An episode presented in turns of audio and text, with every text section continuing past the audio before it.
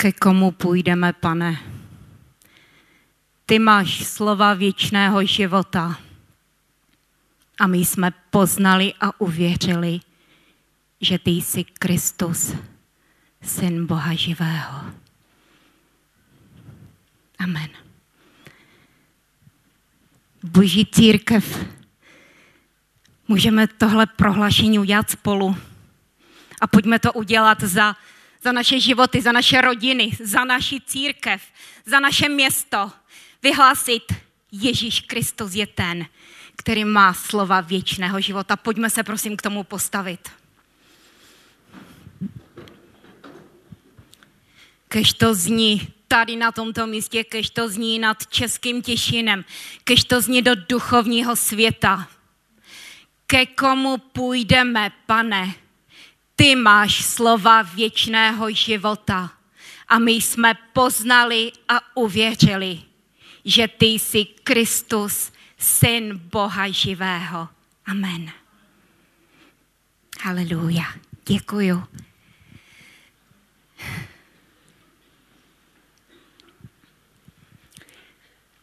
Rádi vaříte?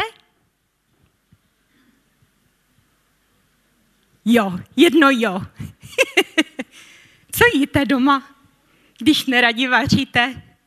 A nebo neradi, ale přesto je to třeba? Je tady někdo, kdo fakt si to užívá, vaření, to je úžasná věc. U raz, dva, tři, čtyři. A muži, sami muži, ženy, kde jsme? o, o, o, nahoře je jedna žena, haleluja. a, a když už vaříte rádi, a, řekněte mi, vaříte podle receptu nebo improvizujete? Tak i tak, říká Jindra. Aha.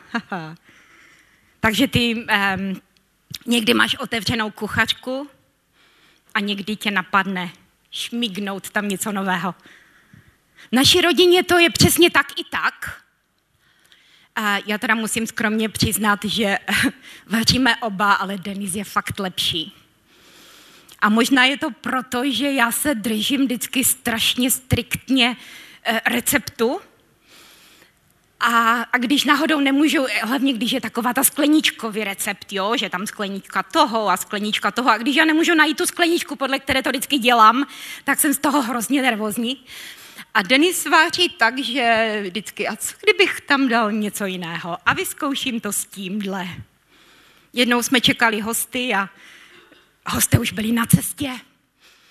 Nebudu říkat, kdo to je, oni tady jsou. A Denis říká, já jsem, já jsem změnil recept a chtěl jsem vyzkoušet nové těsto. Mě tak nějak oblilo, bo si říkám, ty brdě, jakže to dopadne. Nedopadlo to moc dobře, hosté teda chválili. Ale myslím si, že ať už tak či onak, vaření je neskutečně kreativní věc. Já jsem se asi před týdnem vrátila ze Skotska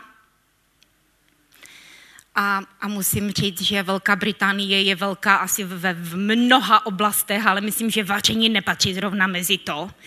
Kdo jste tam byli, asi víte, o čem mluvím. Moje domácí paní eh, říká, že vlastně za 10 minut bude večeře. A já si říkám, aha, ona ještě ani nezačala vařit. A za 10 minut byla skutečně večeře na stole. Ona vytáhla z ledničky raz, dva, tři, čtyři, pět, šupla to do mikrovlnky a na stůl. A, tak, tak si říkám, je, už se mi stíská po našem českém chlebu a po našich dobrých českých zeleninových salátech. Nespomínají naše omačky.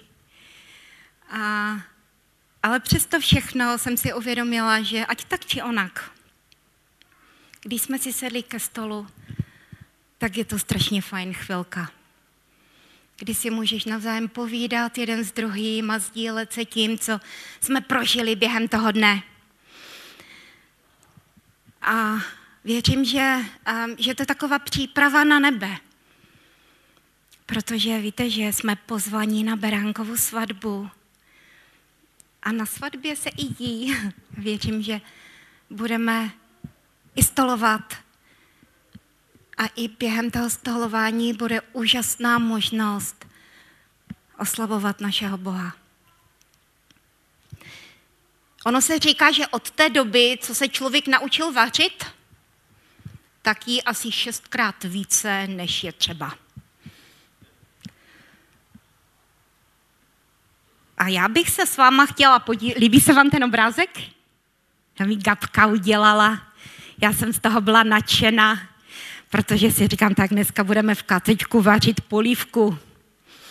A moc ráda bych se podívala do Bible na na jedno místo, kde se přesně o takovémhle vaření mluví. Vy víte, že v Bibli se, se jídlo často vzpomíná. Pán Ježíš se svými učedníky slavil poslední večeři a měl tam beránka a, a hořké trávy a spolu slavili oslavu východu z Egyptu.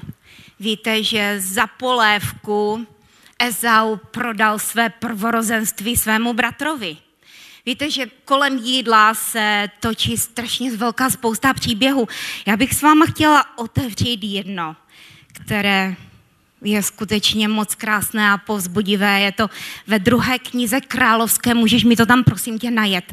Ve druhé knize královské, ve čtvrté kapitole, kdy čteme od 38. verše a já to budu tak trošku kouskovat.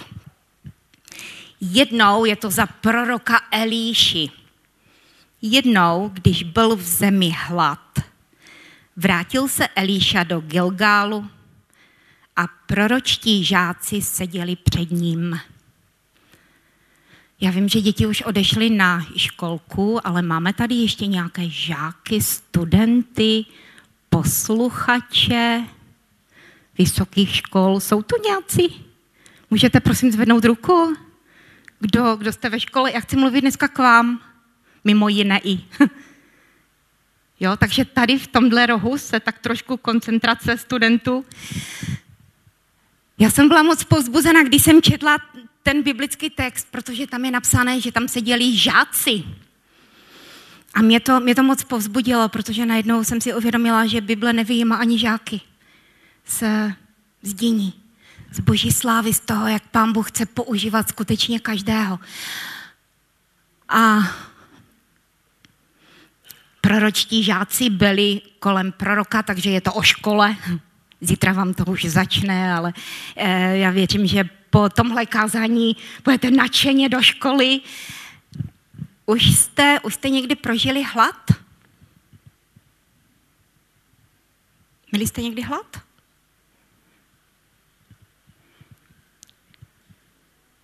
Ono to je asi docela relativní otázka, že? Co to je hlad?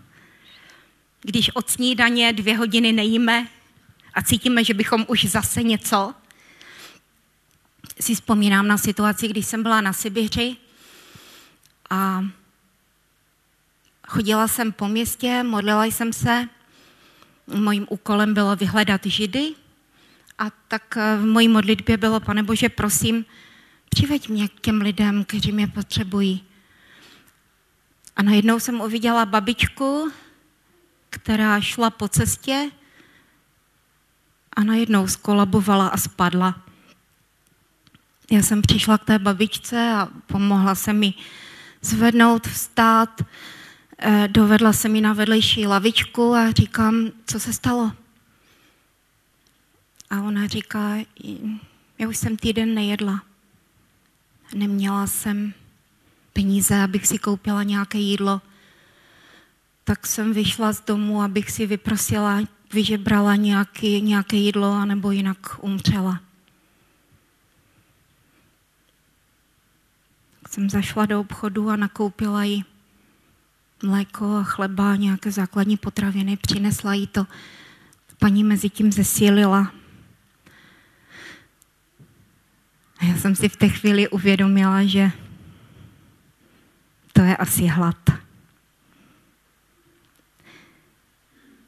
Ale ať tak či onak, když cítíme, že bychom něco snědli, tak je to určitě moc dobré pro nás, pro tělo, protože představte si, že bychom neměli vůbec pocit hladu. Bychom v podstatě nejedli, protože to nepotřebuješ a tělo by natolik zesláblo a začaly by selhávat postupně všechny životní orgány. Věřím, že i ten hlad je dar od Boha, kdy prostě my si uvědomujeme, aha, Jo, a samozřejmě je fajn, když tam je nějaký řád když uh, si hlídáme co a jak, abychom měli zdravě, protože věřím, že naše tělo je darem od Boha a my jsme zodpovědní za to, jak se o něj staráme. Ale víte, že my jsme stvořeni podle božího obrazu a tak, jak má člověk fyzický hlad,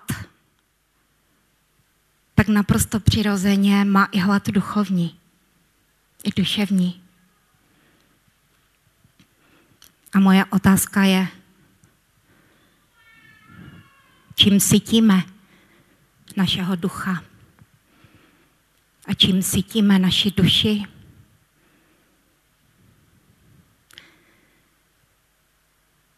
V podstatě žijeme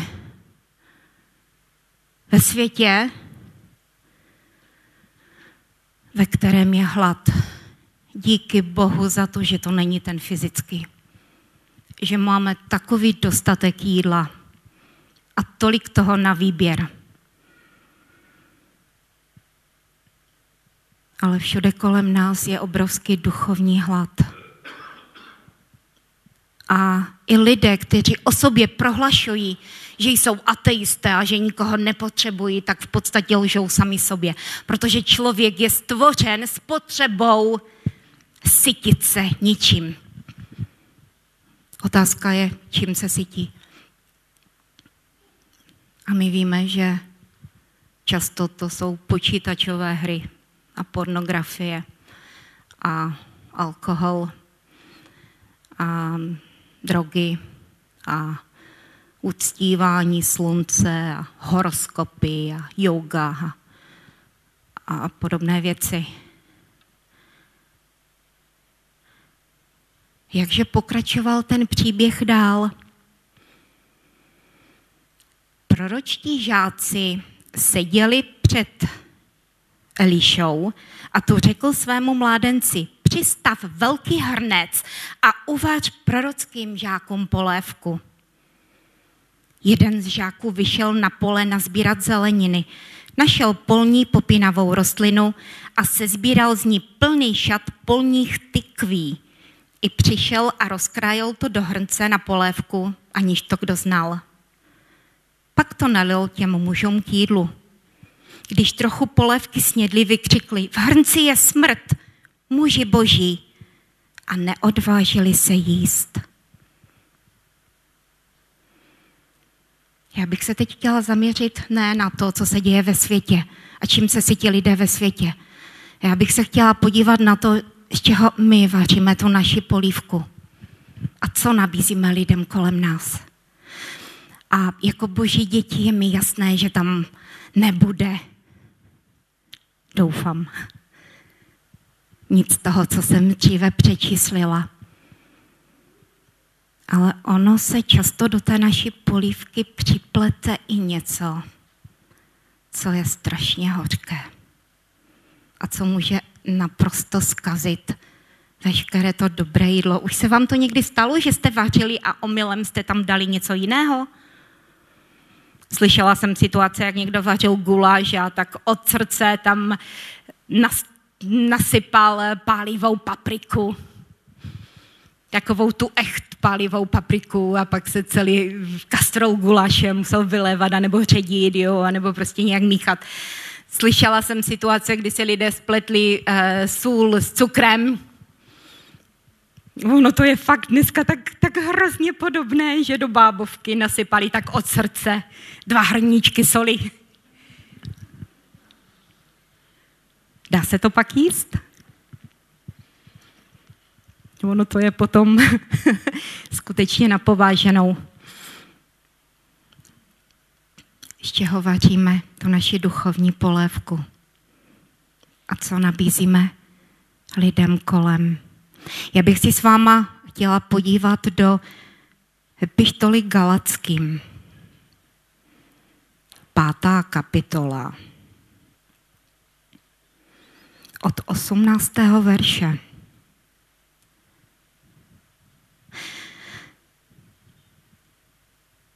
Od 19. Skutky lidské své vole jsou zřejmé. Necudnost, nečistota, bezúzdnost, modlářství, čarodějnictví, rozbroje, hádky, žárlivost, vášeň, podlost, rozpory, rozkoly, závist, opilství, nestřídmost a podobné věci. Ono to všechno zní tak strašně tady. Ale co když taková ta jenom úplně malinká ta závistička se nějak vloudí na naší krájící desku, na to prkno a šup. Co když jenom malinko trošičku hořkosti a neodpuštění, jenom tak, co bychom to posolili. Bude v té naší polevce život.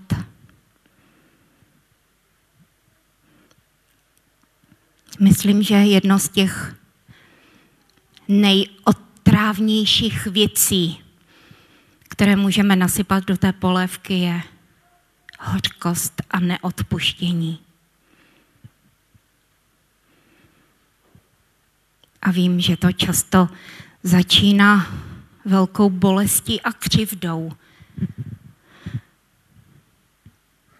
Vím, že život někdy může být krutý. Ale také vím, že náš Pán Ježíš je tím veleknězem, který prošel každou situaci, kterou procházíme i my a je schopen nám pomoci v té dané chvíli. Já bych se s váma chtěla podívat na dva příklady, biblické příklady lidí, kteří naprosto opačným způsobem zvládli takovou situaci. Ten první z nich byl Abšolom.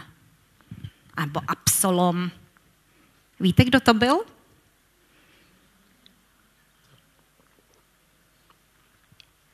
Vy byste byli naprosto úžasní žáci ve škole. Vy jste tak vzorní a tiší.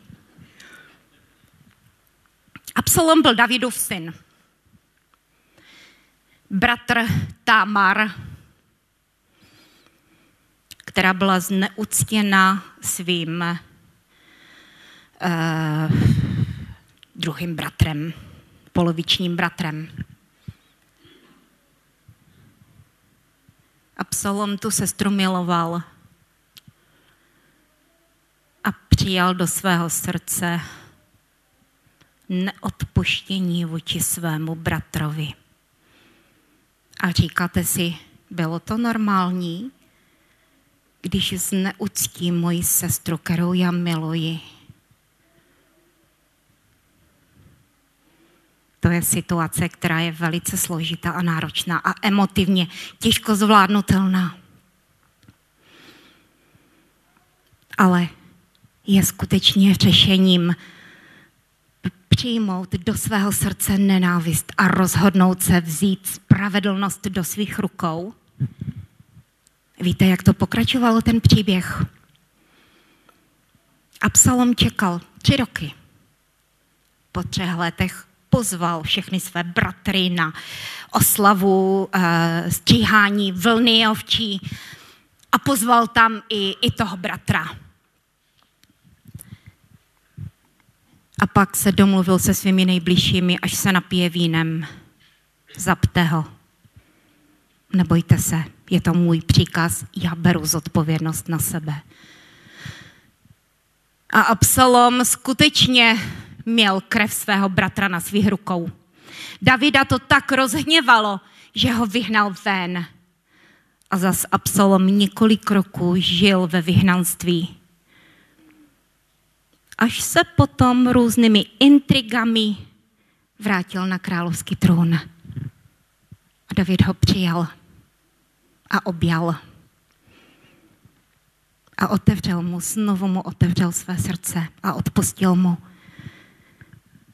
A víte, co v té chvíli začal dělat Absalom?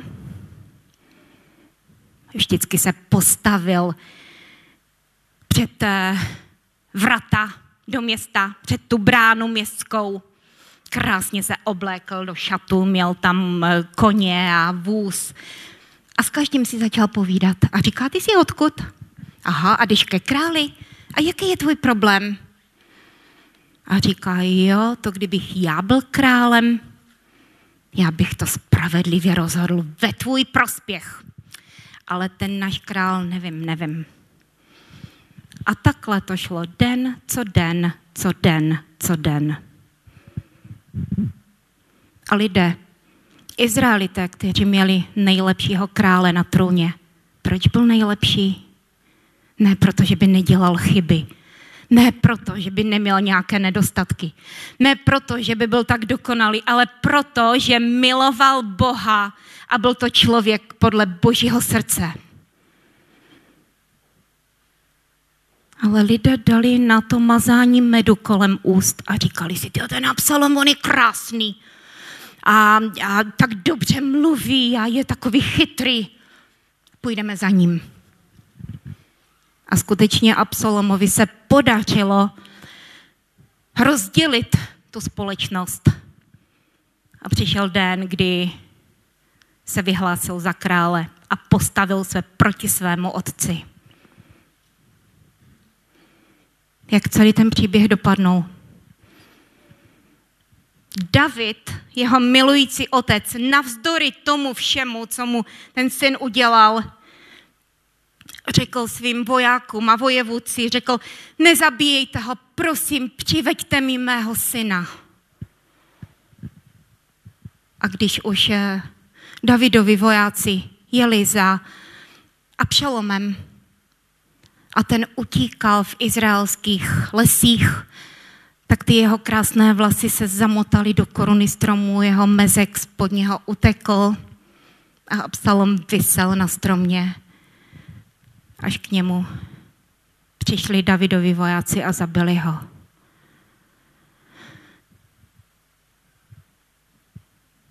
Říkáš si, může být syn vyšší a moudřejší a schopnější než otec? Může.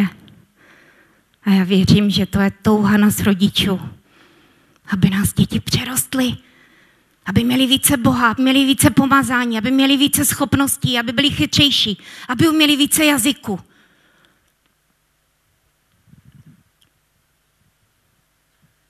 Ale je cesta intrik a podvodu a vzpoury vůči svému otci, či vůči svému nadřízenému, či vůči svému pastorovi, či vůči někomu, kdo stojí nad tebou. Je tohle cesta, která ti otevře dveře boží přízni a božímu požehnání. Já věřím, že kdyby Absalom se pokořil před Bohem, a prosil Boha o pomoc. V odpuštění. A prosil Boha, aby mu pomohl řešit všechny ty složité situace, ve kterých se nacházel. Pán Bůh by ho vyvýšil, protože v Biblii je napsáno, pokořte se před Bohem a on vás vyvýší v pravý čas. Kež ty motivy, které naplňuje naše srdce, budou čisté před Bohem i před lidma. A to vůbec neznamená, že musíme se vším souhlasit s našimi rodiči, s našimi pastory, s našimi vedoucími, s našimi nadřízenými. A že se budeme vždycky usmívat a přikývovat. Když to vnímáme jinak, tak bychom byli pokrytci, kdybychom nezašli. Ale to správné řešení je přijít a říct, co si myslím. Nikoli cestou intrik a zapletek obcházet toho, koho postavil Bůh. Jiná situace v Bibli. Josef. Josef, na kom taky bylo boží pomazání. Na něm od malička bylo jasné, že ho pán Bůh povolává. A ty jeho brachy to dráždilo. Do takové míry, že ho napřed vhodili do studny a potom ho prodali do, do Egypta. Byli jste někdo v poušti? Kdo jste byli před deseti lety v Izraeli s námi? Raz, dva, tři, čtyři. byli jste v poušti. Já jsem tam byla loni v létě, kdy v poušti bylo 53 stupňů. A my jsme měli na hlavě čepice a, a průvodce říkal, každých 10 minut všichni musíte loknout vodu. I tak jsme byli rádi, když jsme se vrátili. A to tam byli s námi. Niky, ty jsi tam, Niko, byla jsi tam tehdy? A to jsme byli, my jsme byli, oni byli mladí a, a skutečně to zvládli. A ta poušť je náročné místo. Představte si, toho Josefa svázali a táhli ho. A nikdo nedbal na to, jestli se napil každých deset minut vody. Nikdo nedbal na to, jestli se cítí pohodlně. Nikdo nedbal na to, jestli je unavený nebo není. Co si myslíte v té chvíli? Měl ten Josef důvod přijmout hořkost a neodpuštění do srdce na ty bratry, který v podstatě on jim nic zlého neudělal. On byl milovaný svým otcem. Jozef to ustál a přišel do Egypta a dostal se k Potifarovi a začal pracovat a, a znova se vymakal a všechno bylo v pořádku. Až do té doby, když Potifarova žena se v něm zhlédla a chtěla ho svádět. A jeho pán Potifar nic nedbal na to, co by k tomu všemu mohl říct Jozef, když ho žena obvinila. Jozef šel do vězení.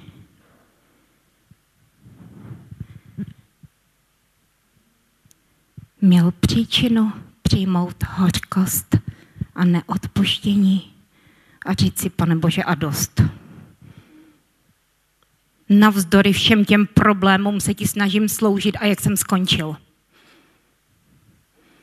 Z lidského hlediska určitě měl.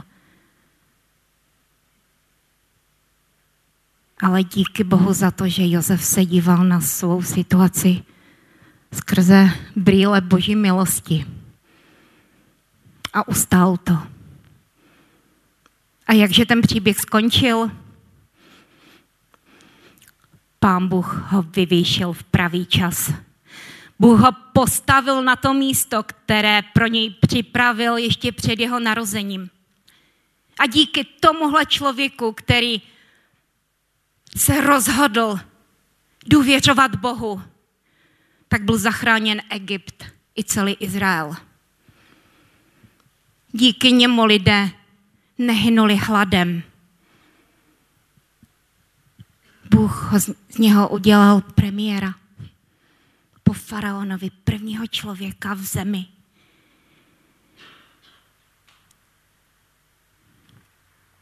Absalom, který se rozhodl vzít pomstu a celý svůj život do svých rukou, skončil smrtí. Josef, který se rozhodl důvěřovat Bohu, a přineslo to život nejenom němu, ale tisícům dalších.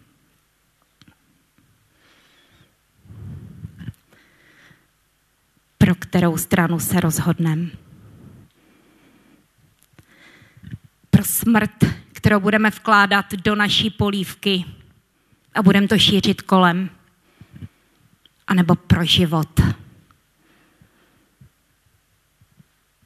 Uvaříme polévku, která přinese život lidem kolem nás a mnohým jiným.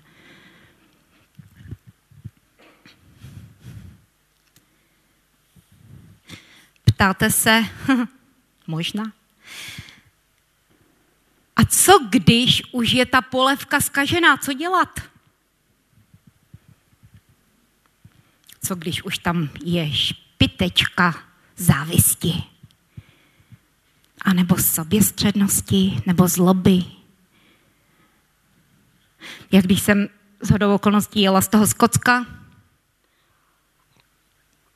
už patřičně unavená, ono to cestování takové zdlouhavé. A jela jsem regiojetem, měla jsem i do půlnoci doma, asi před studenkou. Um, se vlak zastavil s tím, že nepředvídaná událost na kolejišti. Takže mi bylo jasné, že z největší pravděpodobností to bude další jeden lidský život, který byl zmařen, protože se nesetkal s životem. A přišlo mi to strašně, bylo mi z toho hrozně smutno. Jsem se začala modlit za, za příbuzné, za lidi, kteří ho měli rádi, za ty, kteří zůstali. A říkám, Bože, pošli nás, pošli nás. Ať už životy takhle marně nekončí. No a měli jsme dvouhodinové spoždění, domů jsem přijela ve tři v noci a nás už tam bylo v tom vagoně pár a vzadu si jakýsi pán hrál hru na mobilu a měl tam takovou tu hrozně přihlouplou melodii k těm hrám. Znáte to? A já, jak už jsem byla unavená, jak už jsem chtěla být doma, tak tak už jsem potom tu hudbu slyšela dvojmo i trojmo a mě už to začalo tak hrozně vytáčet. A tak si říkám, asi za ním půjdu a něco mu řeknu. A skutečně jsem už eh, vstala a chystala se, že, jakože jakým způsobem mu to podám. A teď mi pán Bůh zastavil a říká stop. Dřív než za ním půjdeš, ujisti se, že jsi mu odpustila. Taková hloupost. A já jsem se zamyslela a říkám, pane Bože, já jsem naštvaná na toho chlapa strašně, protože fakt rušil všechny kolem. A lidi se už tam taky kolem jakože začali nějak ozývat. Ale pak si říkám, pokud já neodpustím tomu člověku, tak zbytečné bude moje snaha mu přinést život. Ať už to je jednou větou, ať už to je jenom prosím vypněte to, fakt to ruší. Ale myslím, že člověk cítí to, z jakých motivů mluvíme to, co mluvíme. A můžeme říct přes sládkou krásnou větu, která je plná líbivých slov. Ale pokud zatím nestojí skutečná láska, pak je to jenom dunící kov a zvučící zvon. A výsledek je nulový. Možná by přestal hrát, ale život bych mu tím nepřinesla. Co udělal prorok v tom našem příběhu? Vrátíme se do druhé královské čtvrté kapitoly. V hrnci je smrt 41. Elíša řekl, dejte sem mouku. Nasypal ji do hrnce a řekl, nalévej lidu. I jedli a v hrnci už nic zlého nebylo. Jaký je recept na skaženou polévku? Mouka. A co je to mouka? Mouka je základem chleba. A co Ježíš řekl o chlebu? Já jsem chléb života.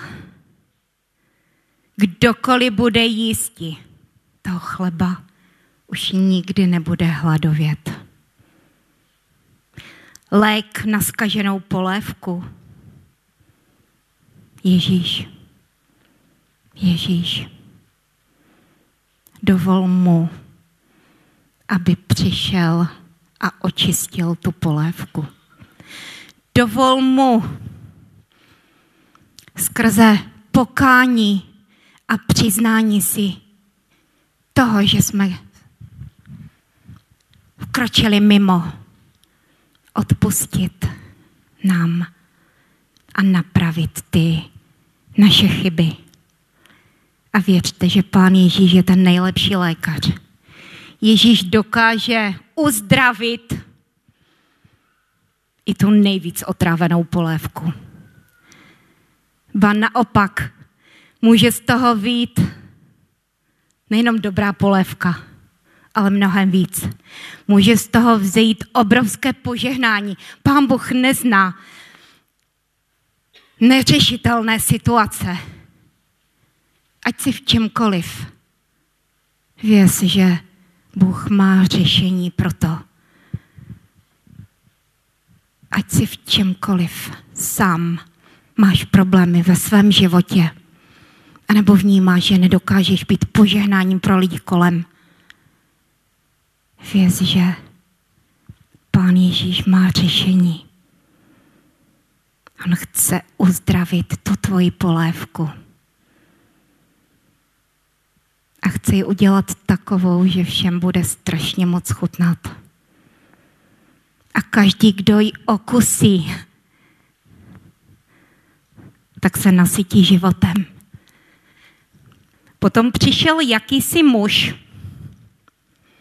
42. verš čtu, zbál šališi a přinesl muži božímu chléb z prvního obilí 20 jičných chlebů a v ranci čerstvé obilí. Eliša řekl, dej to lidu, ať jedí. Ten, který mu přisluhoval, namítl, což pak to mohu předložit stu mužů. Ale on odvětil, dej to lidu, ať jedí, neboť toto pravý hospodin budou jíst a ještě zůstane. Předložil jim to a oni jedli a ještě zůstalo podle hospodinova slova. Připomíná vám ten příběh něco? To když Ježíš učil zástupy pěti tisíců mužů a malý chlapeček mu přinesl pět chlebů a dvě rybičky. A všichni říkali, což pak z toho se můžou nasytit lidi.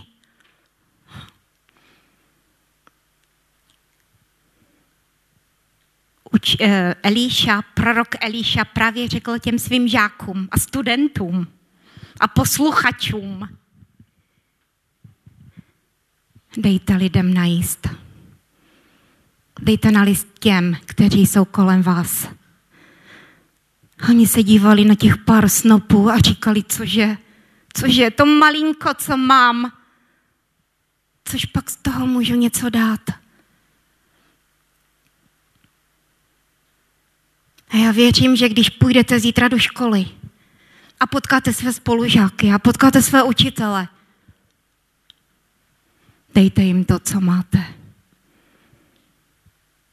To malinko, co máte. A uvidíte, že se všichni nasytí. Proč? Protože Pán Bůh stojí za tím. Protože Pán Bůh chce, aby si rozdával to málo, co máš. Ale i když toho máš malinko, tak je to život a je to dobré. A Pán Bůh to chce rozmnožit.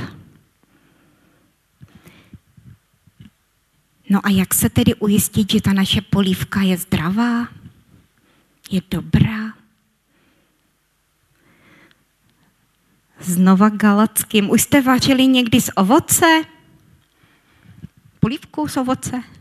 Jsem byla v Maďarsku a tam nám dali skořicovou polévku s rozinkama a s jablíčkem. Je to zvláštní. Ale tu duchovní polívku můžeme z ovoce vařit a uvidíte, jak bude dobrá. 22. verš 5. kapitoly Epištoly Galackým. Víte někdo, co tam je napsáno? Ovoce Božího ducha. Můžeš mi to tam dát? Pojďme si to všichni přečíst, ať víme, z čeho máme vařit. Když budeme v Kauflandu, abychom nakoupili to dobré.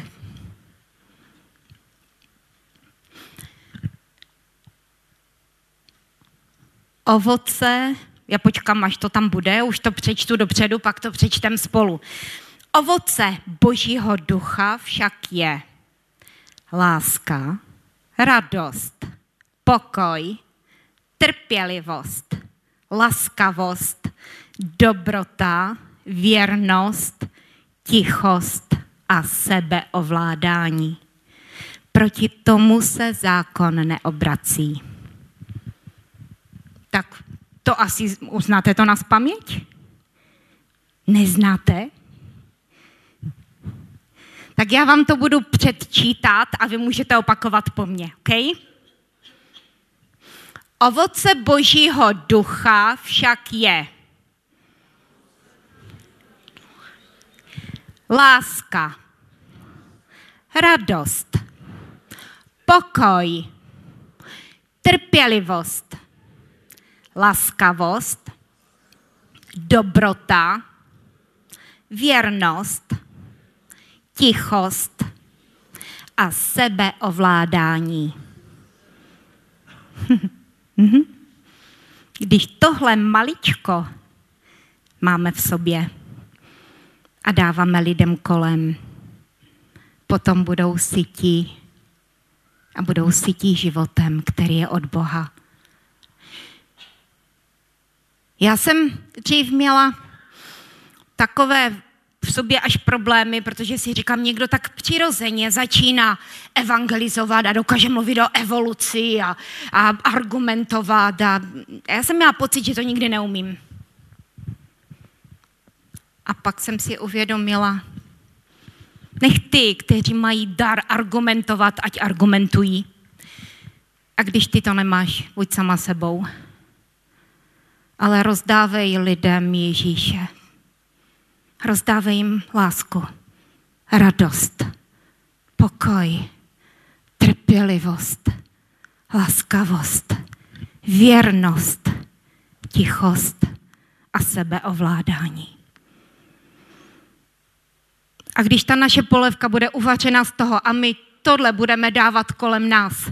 Těm lidem, kteří mají problémy, těm, kteří jsou smutní, těm, kteří se cítí odmítnutí, těm, kteří mají zdravotní problémy, těm, kteří uh, nejsou milovaní doma, těm, kterým se nedaří ve škole, těm, kteří mají milion dalších jiných problémů, tak boží síla bude jednat. A já bych se chtěla obrátit k vám, kdo chodíte do školy.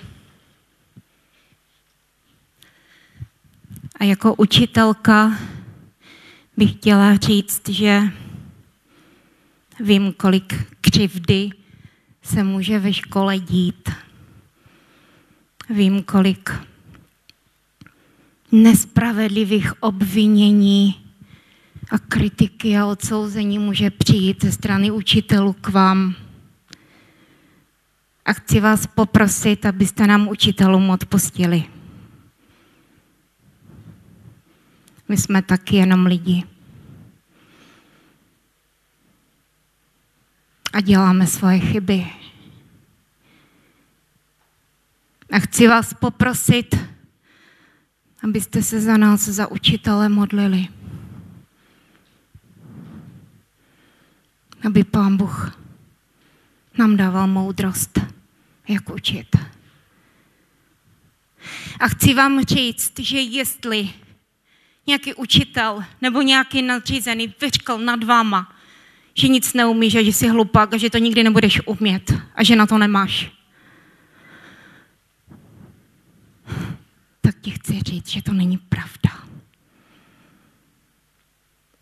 A kež Bůh i tohle prokletí do tvého života může obrátit na požehnání. Kež vynikáš v tom,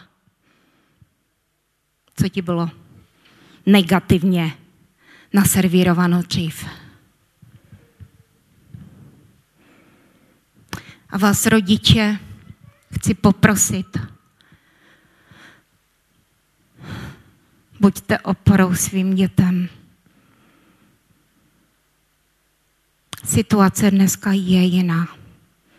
A ty děti dneska ve škole skutečně čelí nesmírným tlakům.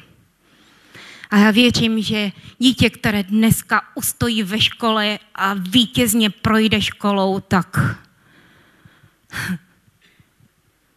tak je to zázrak.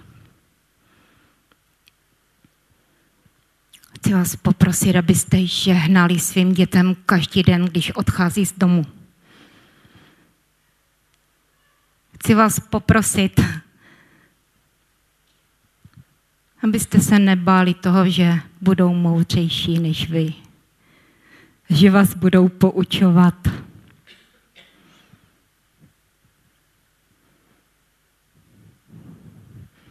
Když naše holky dostali mobil a, a to už byli ve třídě vždycky skutečně ten poslední, kdo ten mobil dostal. A potom Dalia mě začala učit, jak, eh, co všechno se dá dělat s foťákem a já, aha, jsem vůbec netušila, že to tam je. A říkám si, kdy na to přišla? A to jako naše holky nejsou zrovna úplně echt technické, jako by jo, že by v tom seděli furt.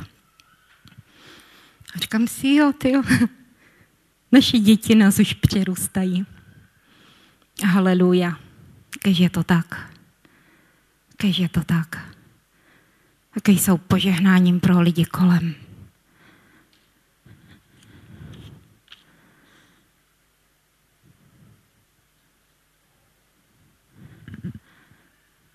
bych se chtěla modlit.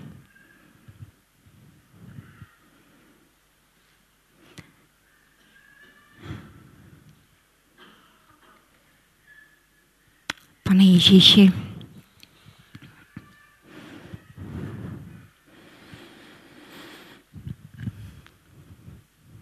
naším kuchařem, prosíme. Veď naši ruku když budeme do té polévky, kterou vaříme, vkládat různé produkty. Prosíme tě, kež tam není místo pro nic, co přináší smrt.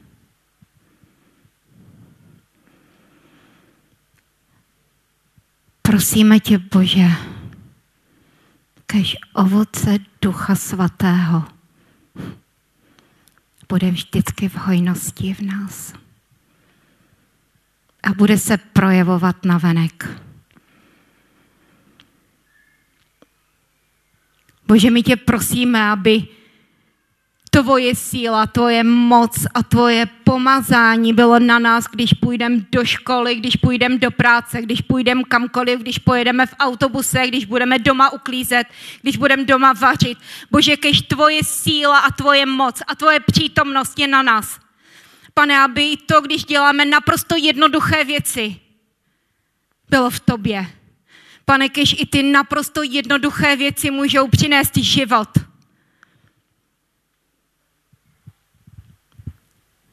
Bože, my tě prosíme,